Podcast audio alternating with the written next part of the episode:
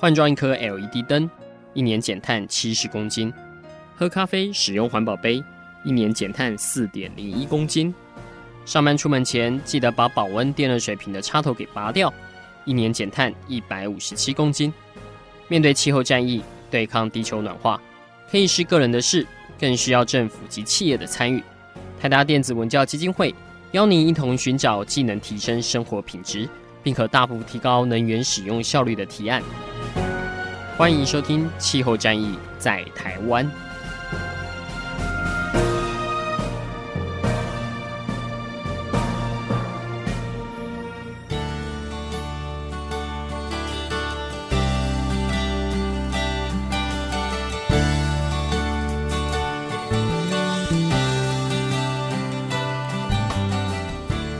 听众朋友，大家好，欢迎来收听这一集的《气候战役在台湾》，我是主持人台达电子文教基金会的高一凡。那今天要跟各位聊一个非常永续的议题哈。如果各位听众朋友常收听我们节目，应该都会知道，呃，其实我们除了在关心气候变迁跟能源的议题之外，包括像是呃 CSR 企业社会责任跟这个永续的议题，尤其是企业怎么在做这个时代的一个永续的力量，而不是一个破坏的力量。这议题我们本身也非常的关注，这样子。那像以我们台达自己为主，我们就是以在推动这个建筑节能，还有这个低碳交通，我们是希望作为我们两个对社会尽责任的一个两两大的策略啦，哈。那也是希望回应这个时代的一个需求，这样子。不过，呃，在企业要怎么做永续这件事情，其实通常都是一个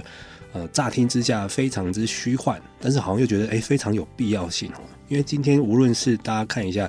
世界经济力量的组成，哈，其实绝大部分是由企业去带动的。那更何况是不管在很多产品跟服务它的供应链上，其实。企业的力量几乎是超越了政府或者是任何公司的部门这样子哈，所以企业现在也被监督得很厉害哈，就是大家都希望企业可以越做越好，不要做一些呃违反善良风俗或者是反而让社会更沉沦的一个力量这样子。那但是要怎么去看待企业做的永续的这件事情呢？其实它的一个评量标准就很重要了。那大家应该有听过 DJSI 哈，道琼永续指数。它是目前全世界最具分量也最权威的一个永续的评比，这样子哈。那每年可以入选 DJSI 哈，这个企业是非常的凤毛麟角，非常稀少哈。一进榜的企业，大概就觉得啊，我今年大概光宗耀祖了哈，或者是可以赢得投资人的信心这样子。那我们今天邀请到的是应该台湾最懂 DJSI 的一个老师了哈，是东南科技大学的教授许家伟老师。哎，许老师你好，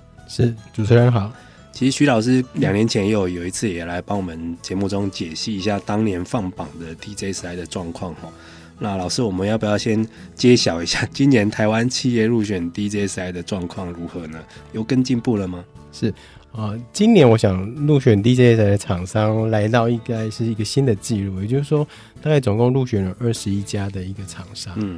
那这相对台湾第一家入选的厂商台积电，到现在大概有十八年的一个时间，嗯，所以这段时间里面来讲哈，过去我们大概从第一家入选增加到十家，嗯，其实我们花了有十四年的时间，可是我们从十家一下子很快的进步到二十家的入选的厂商的时候，其实我们就花了四年的时间，嗯，也就是说这几年的改变其实非常大，嗯。所以，如果从数量上来看，今年是再创高峰了哈。因为我看了一下资料，今年台湾总共有九十七家企业有受到 DJSI 的邀请来填这个道琼永续指数的一个问卷哈。其实它不是你想填就能填哦，它必须要受到邀请，表示你的经营规模跟品牌知名度都已经有一定的基础哈。那据统计，今年全世界大概有三千五百多家的企业有收到的问卷哈，所以台湾有九十七家，这某种程度也代表了我们一个经济的实力然后，最后入选是二十一家，是再创新高哈。那其实比去年的十八家还多哈。老师，我们先来看一下，诶，那表示今年有三家的新面孔哈。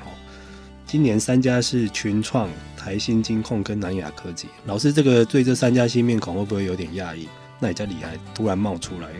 是。呃，我觉得我们先看群创好了。群创这一家公司应该是说，他今年不是第一次入选，嗯，应该是二零一五年之后，他其实重新入榜。他以前也入榜过，嗯，对。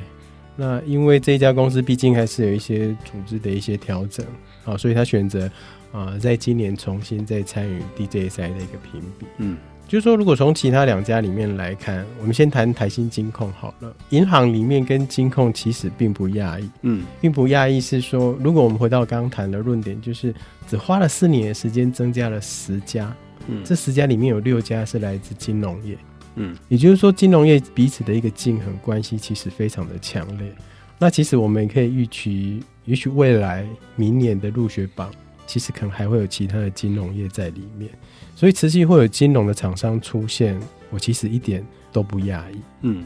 那另外一家应该是来自跟我们整个台硕集团比较相关的一个公司，就是南亚科。嗯，但是南亚科的一个入榜来讲，应该是呃花了很多的 effort，就是努力在里面啊。我们可以看到，就是半导体在整个全世界的入选厂商里面，如果今年加上南亚科，我们台湾就占了四家。嗯。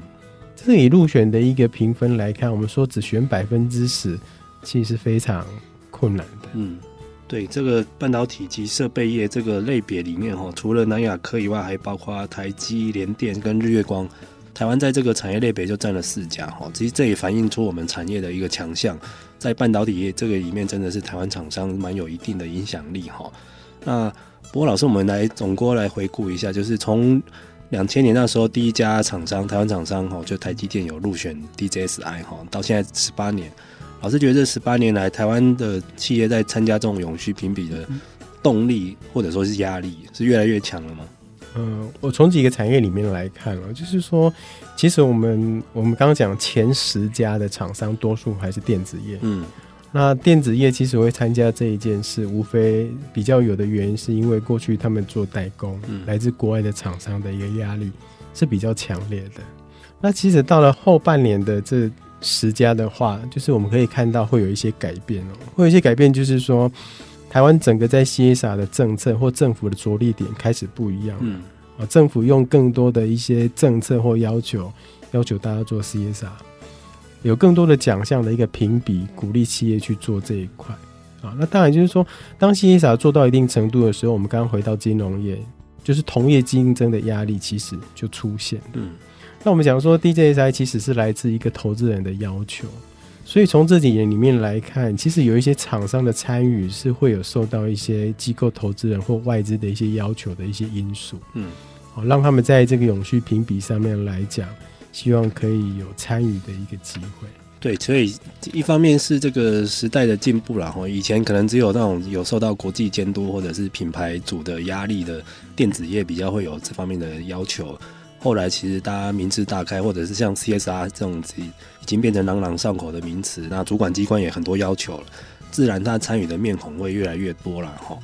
不过今年蛮特别的是，今年。其实 DJSI 它的评比，它是照产业类别去分吼，同业跟同业去比这样子。今年台湾有两家业者有拿到它的那个产业类别里面的 leader 哈，这个老师要不要跟我们介绍一下？这个拿到 leader 这难度是蛮高的哈。呃，如果以 leader 来讲，就是就是现在 DJSI 里面有六十个产业，嗯，也就是说你整体在你的经济表现，在环保跟社会面，你可能都是要这个产业别的第一名，嗯，好，你才有可能拿到 leader 这一个厂商。好，那如果以今年的厂商里面来看，我们看到两家就是日月光，还有台达电。我觉得这两家大家相对应该不陌生。嗯，好，那也就是说，其实他们在做 CSR 或永续这一块来讲，因为本来电子业嘛，所以它接轨是比较快一点的。好，所以我觉得电子业在得第一名这一件事情来讲，其实过去几年的迹象来讲，我觉得就算是明朗跟清楚的。嗯。但是如果以整个今年的产业里面来看哦，有一些其实没有公布的资讯来看的话，呃，去年的电信业里面的台湾大哥大，它应该可以挤上大概就是世界的所有电信业的排名是第二。嗯，那其实我们最大的族群是银行，银行如果以我们这几年的观察来看，银行跟金融这个产业的话，就会变成是说，他们过去从参与可能是刚好入榜的一个门槛。他们已经慢慢进步到，就是啊，今年台湾的厂商在金融业其实已经可以挤入到全世界第五名的一个排名。嗯、那也就是说，其实这几年在排名上面来讲，厂商都可以有一点一点循序渐进的改善。让我们在国际的排名上面可以有一些不错的一个成绩。嗯，对，其实它也蛮有一个群聚带动或者是同业竞争的效果。就像刚刚老师说的，这个第一家那个台积电入榜之后，这个它的竞争对手就会关切了。那所以之后慢慢可能像联电、日月光这些在同一个类别的，或者像我们台达在这个呃电子设备这个类别里面表现不错，那其实那些同业就会慢慢一直入，想要一直进来一起竞争哈。其实我觉得这个。也是一个好的效应了哈，因为表示大家越来越重视这个。像我们今年这个在 DJ 才放榜那一天，我们那个做这个负责这个评比的同仁非常战战兢兢哈，那一天心惊胆跳，那样吃不下饭啊。刚好是吃中饭的时间的时候，传出了这个终于有入榜的消息，而且是拿到 leader 哈，这个感动莫名然后可以，所以可以对这个相关在负责的同仁来说，其实他压力是蛮大的哈。这但是他也代表说，其实这个要求。这光环得来不易哈，我们待会先休息一下，来看看今年如果就个别入选的台湾的业者来说，从徐老师的眼光来看，哪一些是蛮表现蛮特别、值得突出的呢？啊哪一些是蛮未来可以关注的？好，我们先休息一下。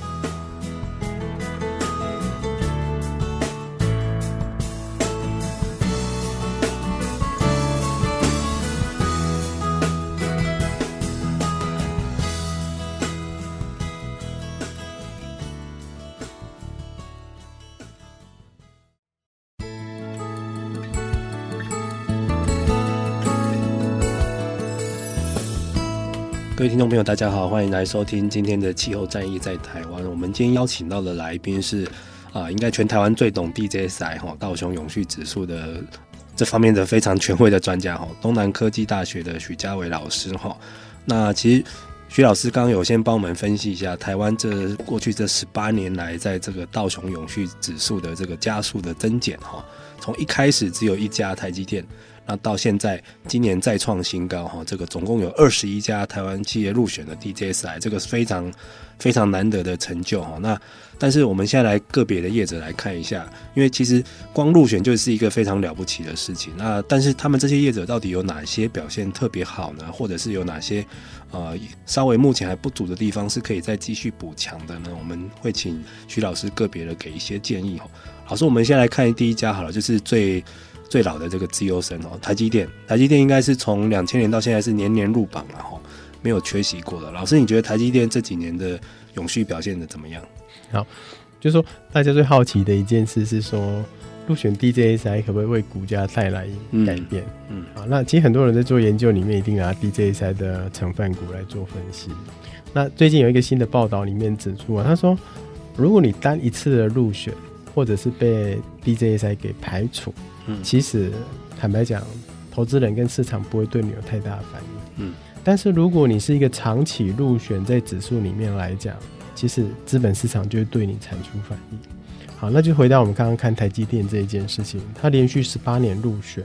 也就是说，代表的是，如果我们谈 CSR 做得好，跟资本市场受到关注的话，我觉得毋庸置疑，台积电应该是最好的一个范例。是的，这个台股非常重量级的成分股就是台积电了。对。那每一年的表现里面来讲，就是说台积电在推 CSR 这一块里面来讲，它本来有它很就是很紧密的制度，还有组织在推，嗯、所以它的 CSR 委员会的最高的一个就是主席，当然就是我们的财务副总何立梅和副总，嗯，里面在谈这些 CSR 的规划跟制度的导引。那如果从这几年里面来看的话，其实不管是从新闻媒体看这些事情的话，大家对台积电的印象应该会有两个比较深的事情，嗯、一个就是我觉得是从公益的平台出发，嗯，那第二个部分就是他吸手他的供应链，嗯，来推展永续这一件事情，是他们着力很深的，嗯，对，其实这个台积电在做公益，应该已经是出了名了哈。这个大家如果印象还有印象的话，之前的那个高雄气爆哈，哇，台积电竟然去帮忙修缮店面、造桥铺路，但那时候大家真的吓了一跳，而且做的是。当地的灾民是非常的感恩哈，因为那个新闻是从灾民贴红布条感恩台积电才爆出来的哈。那其实他们也没有去张扬这件事情这样子。那包括这几年的几次一次紧急的灾难，其实台积电的公益的部队都是蛮快速的，短期就进驻到里面哈。这个也是呃很多厂商想要学，他们也有有点学不太来哈，因为这个真的执行力跟专业非常的厉害这样子。不过老师，这个台积电好像最近这几年在台湾有它的一个用电的问题哈，因为它因为未来要在台湾继续设厂投资，所以目前会不会让台湾的用电更紧张，好像也是大家对它有点关注的地方。是，呃，就是 DJSI 也是关注它，嗯，因为 DJSI 评比的题组里面来讲，就是希望是说。你在你的营收表现跟你用的这些能资源，包括电的部分来讲，你怎么样去做管控跟减量的一个部分？嗯、那当然就是说，如果以台湾目前在谈整个能源使用部分来讲，我觉得我们相对要国外会有一点比较弱势的部分是，目前在整个台湾的再生能源的政策上面来讲，跟使用量，其实对台湾的厂商其实不是这么的公平的。嗯嗯。也就是说，国外厂商其实他有更多的权利，或者是他的一个，呃，他有机会去买到一些可以有认证凭证的再生能源。嗯，但是因为目前来讲，其实他在台湾比较没有这样的一个环境，本地的绿电市场目前还没有算成型起来了。是，嗯，对。不过这方面我们可以继续关注，因为相信以台积电这样的企业，应该做好了蛮多的准备哈。那大家也一直很期待它。未来能不能在企业使用绿电这方面成为一个楷模哈？那老师，我们现在来看第二家，这个是大家也是觉得这个案例非常之经典哦，就是日月光。其实日月光是跟台积电在同一个类别里哦，半导体及设备业哈。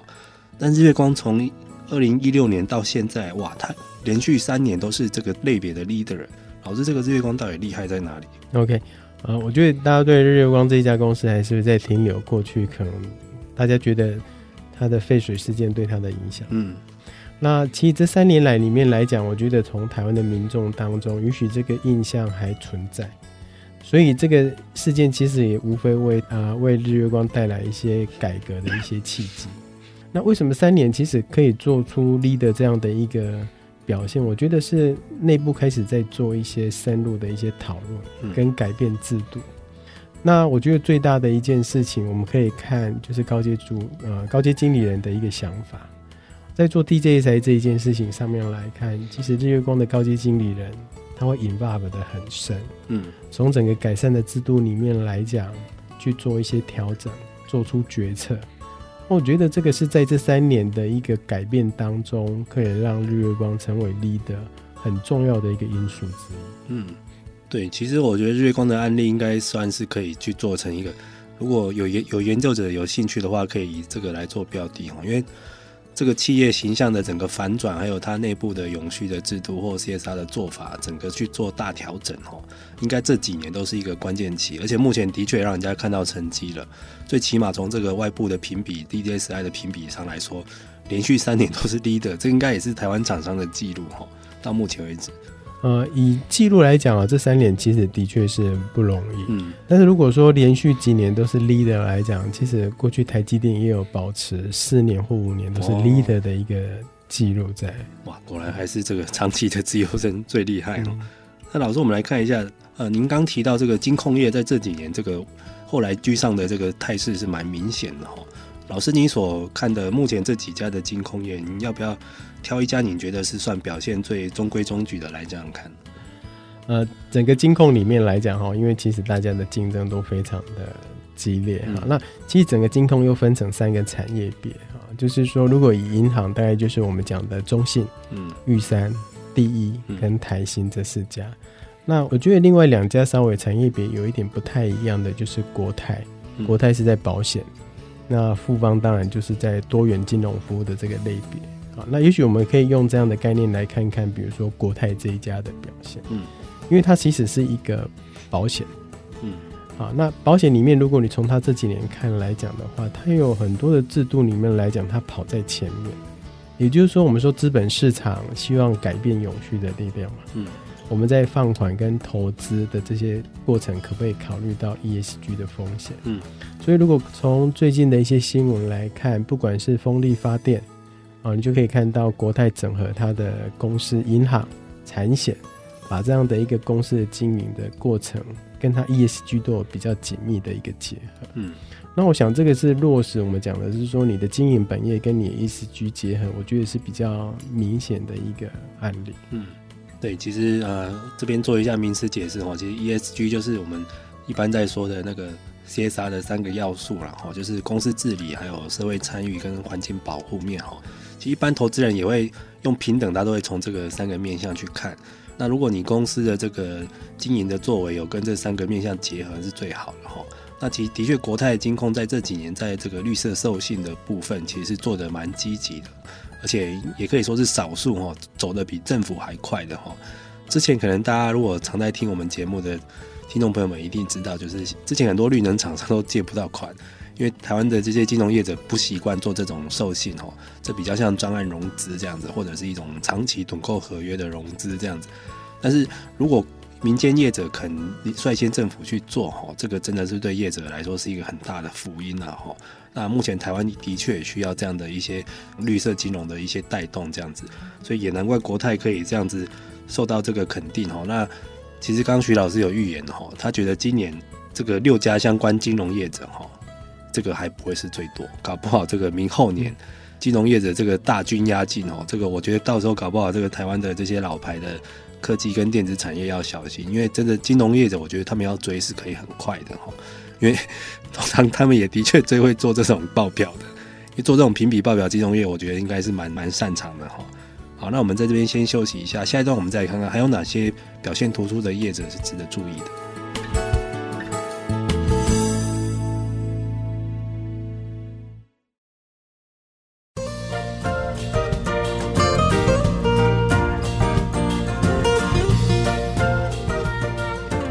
听众朋友们，大家好，欢迎回来这一集的气候战役在台湾。我们今天要来聊的是这个全世界最权威的这个道琼永续评比哈，它今年的成绩出炉了哈。这个 DJSI 今年台湾呃首次入选的企业突破了二十家，到达了二十一家哈，这个历史新高这样子。我们今天邀请到的是呃东南科技大学的许家伟老师来帮我们分析今年的 DJSI 的评比的状况哈。那因为许老师他有很多实际的经验，他对很多企业都做了一些 DJSI 的辅导跟一些策略的补强，所以对于各家的虚实，应该是全台湾最懂的啦哈。那刚刚徐老师有先帮我们分析了几家入选在榜单里面的企业，像台积电或者是日月光或者是金控产业的机器直追的状况哈。那现在我们来关心一下传统产业好了。其实传统产业过去在这种永续评比都不是很容易上榜的哈。那不管是不是 DJSI，或者是像国内的一些评比，因为我们过去也有邀请到像是天下或远见这样台湾在做 CSR 评比的呃单位来看，其实的确传统产业是不太容易在这样的评比出头。有人说是他们不习惯做这种资讯揭露，但是有些人觉得是企业的经营形态本来就比较不适宜在这样的评比去占到便宜。但是今年蛮特别的哦，今年像包括像中钢啊，还有中华航空。这样的公司，像比较归类在传统类别的，都有入榜哈。那蛮特别的是，今年有一家营造业哈，而且算是有公部门色彩的哈。中鼎工程，老师，这个中鼎工程今年为什么有办法入榜？呃，中鼎入榜应该其实应该已经四年，但是因为大家好奇，就是说一个专做整个专案服务工程的一个公司，为什么要参加 DJSI 的一个评？嗯。那那我觉得说，这一家公司里面来讲，就是我觉得信赖的力量应该是他的一个 slogan。嗯，那参加这个 DJSI 评比的时候，就是他觉得在国际的这些标案上面来讲，DJSI 也许可以成为他跟他同业在竞争标案的一个差异，跟他的一个优势。嗯，那因为接触了这样的一个评比的时候，让我们在做 CSR 或企业永续这一件事情有更多的投入跟改变。比如说，大家要知道，中鼎是在全世界标这些我们讲的大型的基础建设，或者是盖电厂。那如果这样的一个工程服务里面，可以把绿色工程这样的一个绿色服务整合进去，去提供给他的客户，我想这也是 DJSI 所期望的嗯一个事情。所以从这样的一个工程公司里面来看，跟我们过去在标工程可能就是以品质价格为导向的时候。其实 DJSI 是带给工程公司有更不一样的一个想法，怎么样透过绿色尝试做出一些连结，找出一些差异化。嗯，对，其实中鼎工程我过去也有过那么有些交汇哈。其实大家知道吗？在营营造工程、营造业哈，其实跟循环经济蛮有关的。他们会有产生很多事业废弃物跟可再利用的资源这样子。那当然施工的品质跟职业安全这个。本来就是他们很很要求的地方，所以他们其实跟 CSR 的这个相关的面向还蛮多的。再加上说，现在很多都是国际标案哈，你真的你到一个特别的市场、新的市场去，人家也不认识你，但是你有经过这个 DJSI 的肯定，这个肯定在争取标案上是的确是会加分的，所以的确也是本来他们就应该要做的这件事哈。其实也不只是营造工程，现在很多企业像台湾企业要跨出海外市场。本来就是真应该用一些永续的光环来帮自己加分哈。好，那我们来来看看那 DJSI 的题组哈。这个老师 DJSI 的题组一直号称说是所有永续评比里面最难填的哈。今年我看到老师有一篇投书哈，我觉得这是一带有一点温馨提醒的意味，就是今年台湾入选加速创了新高，没错，但是普遍来说平均分数是下降了。老师，你觉得现在台湾企业还有哪些面向是比较不足的吗？还有这个整体得分下降了是为什么？嗯，就是说 DJSI 当然是大家公认说它其实它在整个评比的过程的问卷是最难填的，嗯，是因为其实每年的问卷都会做一些调整。嗯，那这个调整的目的是希望是说评比要带动整个产业的改变。而不是用一套制度一直在评企业，嗯，也就是说，当某一个制度在评比里面已经成型跟固定的时候，这个题目也许就会做调整，嗯，也就取而代之的要把国际的新的趋势跟我们对产业的期望，把它带到这个题目里面来。所以，如果从这几年里面来看的话，大概我们讲的气候啊，还有公司治理。或者是国际间正在推的公平缴税税务的一个议题，嗯，其实都被已经纳到这个题目里面来了。嗯，那这些题目从台湾厂商的根本角度里面来看，会有一些难处。比如说，我们看公司治理这个题目好了，这个题目里面来讲，过去台湾厂商的得分可以维持在五十到七十分之间，那今年的平均大概只有四十几分，所以有人得分可能是三十分，哇，这么低？对，四十分或者是五十分。那这样的一个改变，是因为 DJSI 在今年在题目的评分上更严格了。嗯，那他要求你有更多要揭露跟公开的资讯。如果你的资讯没有公开，这个题目可能不会给你太好的一个分数。会不会有哪一些是向来台湾企业很不想公开，但是 DJSI 却叫你写的？因为像我听到好像连政治现金这些都要写。OK，呃，我觉得政治现金来讲，它在题目里面去年出来就叫做 Policy Influence，嗯，但是这个题目里面来讲，就是政治捐献只是其中一块。嗯，那题目里面更广义的一个内涵是希望产业应该要去影响政府的政策。嗯。但是这个政策并不是只有政治捐献一块，你参加工协会这些东西，你其实都可以纳入一并考虑。只是说，你怎么样让投资人知道说，你有一个组织在审核里面一笔的预算，你怎么样去做捐献，然后影响到政府的政策，那这个政策对整个产业是有帮助的，所以它不会局限在这样只是政治捐献这一件事。但是当拿到这个题目的时候，大家谈到政治捐献四个字，大家第一句话一定是说我们没有做任何的政治捐献，说没有是零。对，所以从文化的一个差异上面来讲，也就是说，其实台湾不管在媒体或者是制度上，相对国外是有差异的。嗯，那这个也造成企业在揭露上其实更保守。嗯，对啊，其实，在台湾你第一个好了，讲到政治现金，或者是说提到那个。呃，我企业怎么这样去影响政策？好像大家马上会联想到都是很负面的哦，官商勾结。但在国外，他是希望说，企业你可以做这样的事，但是你要把所有的资讯公开，让大家是可以检验的，或者让投资人放心，因为他不希望你是靠一种政商关系去取得订单，而是一种循序渐进，而且有一些是不错的哈。像我们之前有提到那个德国建筑节能的一个报道哈，环境资讯中心做的。其实他们有企业组成协会，是希望政府去定更节能的法案。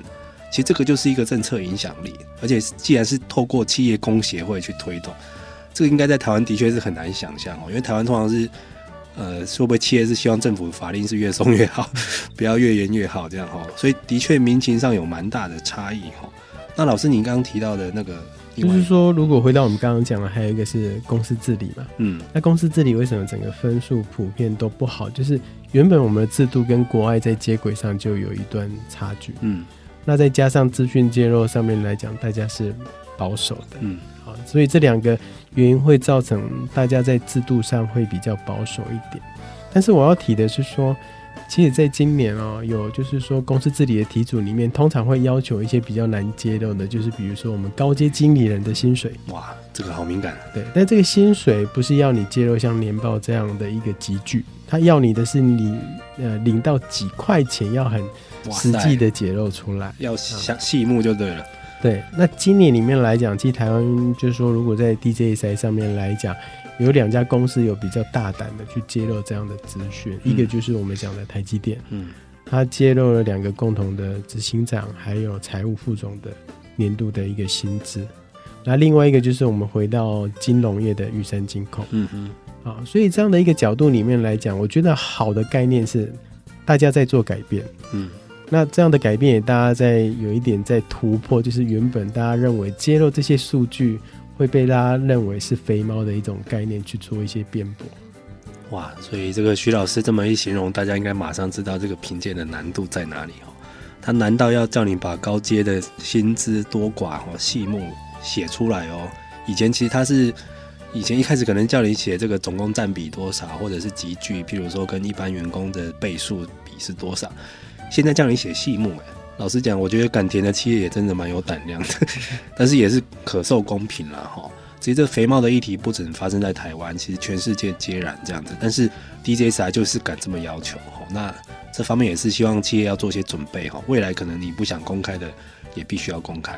好，那我们先休息一下，最后我们再来听听看徐老师对于整个明年 DJSI 展望的一个看法。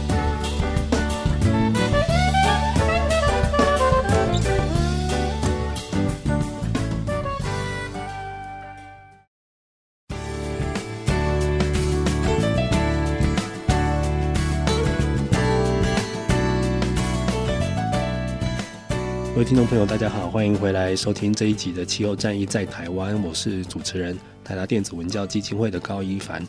我们今天邀请到的是东南科技大学的许家伟老师，哈，他来帮我们解析今年台湾企业入选这个道琼永续指数，哈，DJSI 的一个表现。那整个看下来，今年虽然说是整个入选家数再创新高，哈，总共有二十一家入选，创了纪录这样子。但是从各项题组的表现来说，其实徐老师也是有点担忧哈，因为加速创新高，但是普遍的分数得分是有点在走下坡哈，这这也不是好事。那我们刚刚有先请徐老师先帮我们做些举例哈，从这个公司治理面跟这个像高层的这个薪个人薪资的这个资讯揭露，哇，这个的确是非常非常敏感，也难怪台湾企业在。揭露这些资讯上会有点保留哈，因为的确跟我们的民情是不太符合的，又或许有时候是碰到的是一个社会禁忌的议题哈，像这个呃高层的薪水如果太多，是不是会被引入这个肥猫的联想？这个哈，那再来我们来看一下另外一个很企业觉得很不好写的就是这个 TCFD 哈，这个气候资讯的揭露，尤其是要跟财务资讯、气候跟财务连接。哇，老师，这个 TCFD 这个听起来乍听之下就觉得蛮悬的。就是说，呃，今年在呃 DJSI 的气候策略这个题组里面来讲，某些的产业就是已经有被要求到你要去揭露到就是有关气候财务的一些资讯，就是我们讲的 TCFD 的一个简写。嗯，那这样的一个概念来讲，就是说他想要知道的是说，气候到底对企业来讲的机会跟风险在哪里？嗯。那如果有机会跟风险的时候，还是回到我们刚刚讲了，DJSI 是一个投资人嘛，所以他想要知道的是说，这样的机会跟风险对公司的财务的影响，嗯，多大？还是你会因为气候会得到多少的商机？那其实这个来讲，就是以目前来看，就是不同的产业别稍微有一点点不一样。我们举刚刚的金融业来讲哈，金融业这一块的机会跟风险会比较着重在它的。投资跟放款的产业，嗯，因为这是它最主要的风险，嗯。但是如果我回到制造业里面来讲，风险会是自己比较营运的这个过程，嗯，我们所命令到的这些气候的一些风险跟机会上，这是最大的一个难处。嗯。那过去里面来讲，就是大家可能就是我们在做气候这一件事，以前大概大家就是呃算算我的温室气体排放量啊。先盘查看多少数量呢？对，但是未来的气候里面来讲，要有的概念是你要有治理，要有策略，嗯，要有风险，那最后要连接到你的财务指标。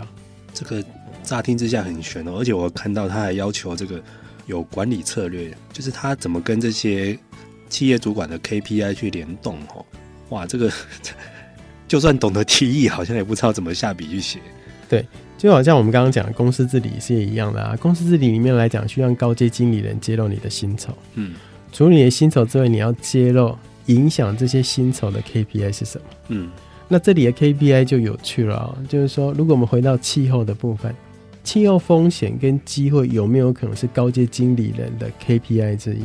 嗯，然后这个 KPI 会影响高阶经理人的薪酬。嗯，所以未来我们说，任何在推 CSR 跟永续这一件事，不会单点谈一个制度，最后一定是回到跟你的组织的治理、高阶的薪酬会连接在一起。嗯，那这个对台湾的厂商未来在参加 DJSI 上面来讲，已经单纯不是一个单点的制度就可以完成了。你的高阶经理人的 KPI 真的要连接这些我们讲的非财务跟气候的指标。你才有可能在气候这些题组或 DJSI 评比上获得比较好的一些表现。嗯，其实过去我们在设计问卷，在问企业在这方面的作为，通常是说，第一个像老师说的，有没有把自己的排放量做个盘查哦，或者是呃，有些人可以查到范畴一二三这样，像现在 DJSI 也要求要翻查到范畴三哦，所以范畴三就是除了自己的生产过程跟使用能源之外的林林总总的。那种相关的温室气都要算哦，那个真的是真的会算破头，很麻烦。再来就是说，其实包括像你有没有这样的产品跟服务，包括像你企业有没有实行的探定价？哇，这个老师这个探定价目前应该台湾企业内部推行的还不多吧？呃，就是还不多，但是其实有一些企业就是他们还是就是在内部已经开始做一些方法的一个制定，这的确是有的。嗯那因为探定价本来就是说，如果我们回到一个制造公司里面来讲的话，真的有探定价的时候，大家希望得到预期的未来是，我的各厂自己有一个内部的碳交易。嗯哼，那我这个碳定价就很重要了。嗯，但是因为整体的方法学这些东西也都还在逐步的一个建构当中，所以大家就是有些企业走比较前面，是的确有开始在思考这一方面的问题。嗯，因为毕竟我们讲的嘛。高阶经理人薪酬连接到气候 KPI，那碳定价这一件事情，如果在内部做成交易的话，这整个是一连串的事情是连接。是的，所以先有一个内部的碳定价，才表示说你把这个温室气体视为一个成本。哦，有了成本，这个主管就会纳入考量。我觉得这个是蛮重要的，不然有时候真的是口说无凭，或者是道德劝说，他必须还是有实质面的数据去让主管去做决策。哈。好，那我们最后还有一点时间，我们请徐老师看一下，展望这个未来二零一九年的 DJSI，老师，你觉得台湾企业的表现，你看起来是乐观的吗？呃，我觉得还是以偏乐观居多，好，乐观居多。但是因为今年题目跟评分方法做了很大的改变，也就是说，未来在参加 DJSI 这一件事情的话，就是你的资讯透明度，嗯，是非常重要的。因为如果你的资讯里面有很公开的揭露的话，你很难在这边取到比较好的一些表现跟分数。嗯。那在过去的呃经验上面来讲哈，其实台湾厂商往往会遇到几个问题。第一个就是大家比较容易满足，嗯，满足就是说我们其实已经是一百分了，我们已经是这个产业的第一名，哦，已经好棒棒了。对，但是其实大家会忽略一件事情，就是说一百分跟第一名不代表你的制度是完整，嗯。那大家会停留在我们就是已经陷入一个好像稍微有一点点自满的概念。那这个时候你没有去做一些比较 advanced，就是比较更前瞻的一些做法的时候，其实你的分数有时候可能一下子就会被别人给追过去了。嗯，所以这个今天的满分或榜首不代表下次的入选的必然啊！因为一直时代在进步，要求在变多，而且题型也一直在变，真的是很麻烦。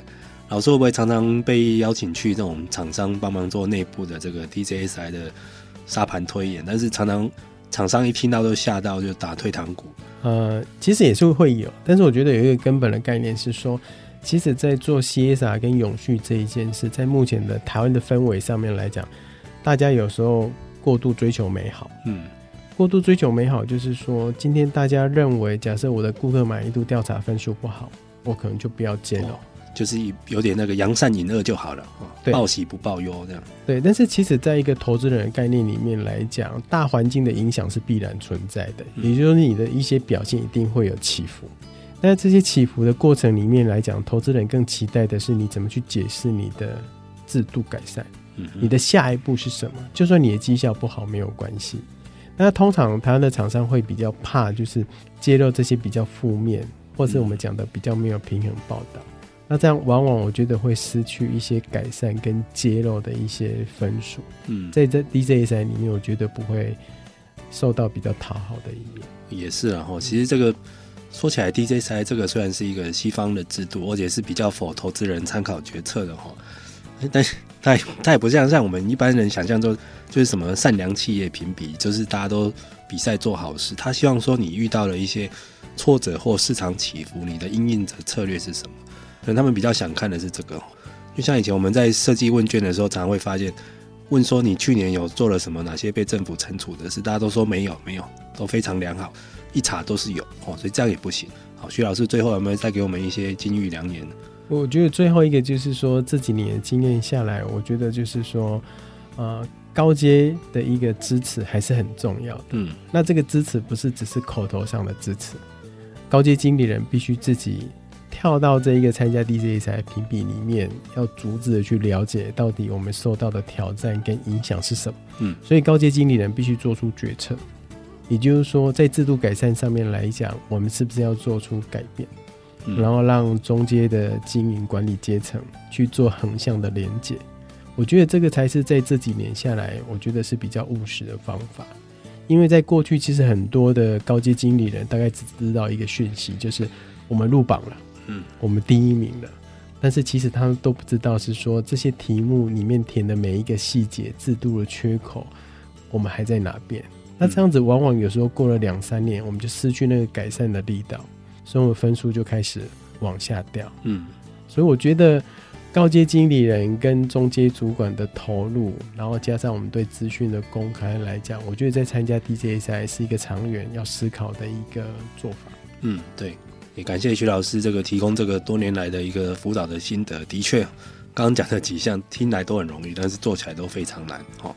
好，那我们也诚心希望明年大家在 DJSI 会有更好的成绩，但是也是要高兴的话，高兴几分钟就好了哈。因为徐老师刚刚又提醒了，